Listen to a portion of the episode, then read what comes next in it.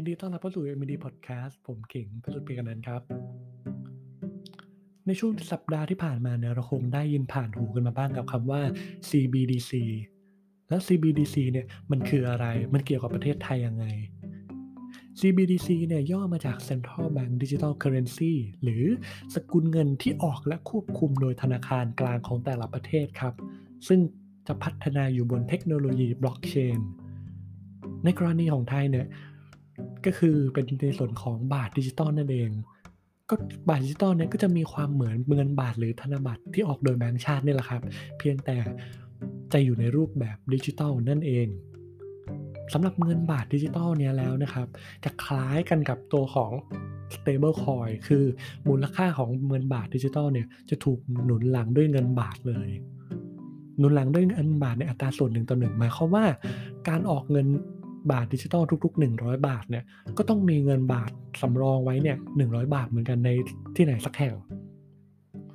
ซึ่งปัจจุบันเนี่ยครับเขามีการคิดแล้วก็ช่องทางการใช้งานเนี่ยอยู่หลักๆ ก็คือ 2 ช่องทาง 1. แอปพลิเคชันสมาร์ทโฟนครับ ถ้าใครชินกับการใช้โทรศัพท์หรือชินกับการใช้อินเทอร์เน็ตอยู่แล้วเนี่ย ตัวบาทดิจิตอลตัวนี้จะไม่ได้มาเปลี่ยนแปลงอะไรเรามาก แต่ว่าจะมาเพิ่มเติมในส่วนของความปลอดภัยในการใช้งานที่สามารถ ช่วยให้เราป้องกันจากแฮกเกอร์นั่นเอง หรือในการพัฒนาในส่วนของอระบบซึ่งสามารถเปิดให้คนทั่วทั่วไปหรือให้บริษัทเนี่ยมาต่อยอดได้ในระดับตัวที่ 2 ก็คือสมาร์ทการ์ดสำหรับคนที่ไม่มีสมาร์ทโฟน หรือไม่ชินกับการใช้อินเทอร์เน็ตมาก ก็ยังจะมีสมาร์ทการ์ดเนี่ยให้ในการใช้งานอยู่นั่นเองครับ ทีนี้เนี่ย เงินบาทดิจิทัลเนี่ยจะแตกต่างจากเงินอิเล็กทรอนิกส์อย่างเช่นพวก True Money Rabbit LINE Pay Shopee Pay พวกนี้ยังไงในเมื่อ สุดท้ายเราก็ต้องเติมเงินเพื่อใช้งานได้อยู่ดี ต่างกันครับ ตัวเงิน electronic money พวกนั้นนะครับ จะเป็นเงินที่ออกโดยแบงก์และก็ non-bank ครับ โดยให้ผู้ใช้เนี่ยต้องเติมเงินไว้ล่วงหน้า ถึงจะสามารถเอาไปจ่ายหรือชำระสินค้าในบริการเนี่ยในวงแคบๆหรือวงที่บริษัทรับได้เท่านั้น ยกตัวอย่างแล้วกันอย่างเช่นบัตรรถไฟฟ้าบัตร MRT ตัวนี้ก็ถือเป็นเงินอิเล็กทรอนิกส์เหมือนกัน True Money และ Bitline Pay Shopee Pay Grab Pay ตัวนี้ก็เป็นเงินอิเล็กทรอนิกส์เหมือนกัน ซึ่งเราจะสังเกตเห็นว่า มันจะสามารถใช้จ่ายได้ภายใน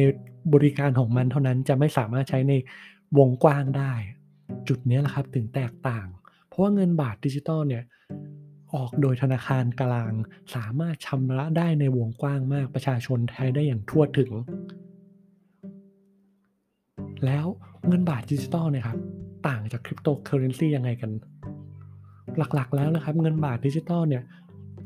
เขาสามารถเป็นสื่อการในการแลกเปลี่ยนได้ครับ เพราะว่าสามารถชำระหนี้ได้ตามกฎหมายนั่นเอง 2. บาทดิจิตอลนะครับ สามารถเก็บรักษาแล้วก็มีมูลค่าที่มั่นคงได้ครับ เพราะว่าด้วยตัวที่บาทดิจิตอลเนี่ยผูกเข้ากับตัวของ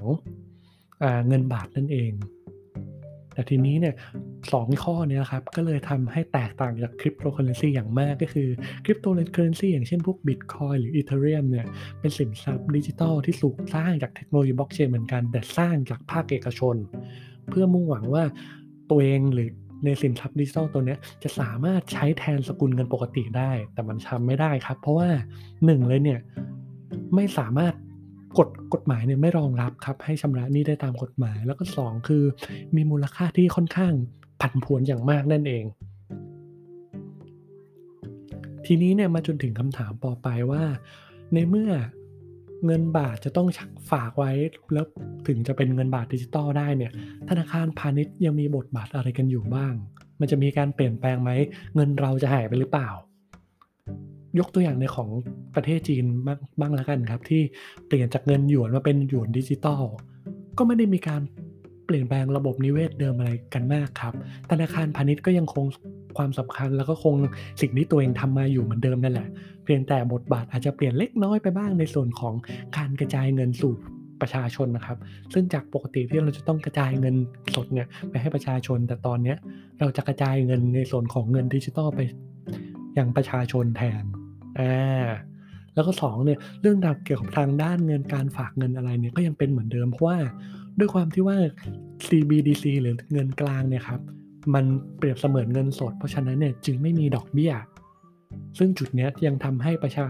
เป็นการสนับสนุนประชาชนทางอ้อมเนี่ยในการฝากเงินเพื่อที่ว่าตัวเองเนี่ยจะได้รายได้จากดอกเบี้ยนั่นเอง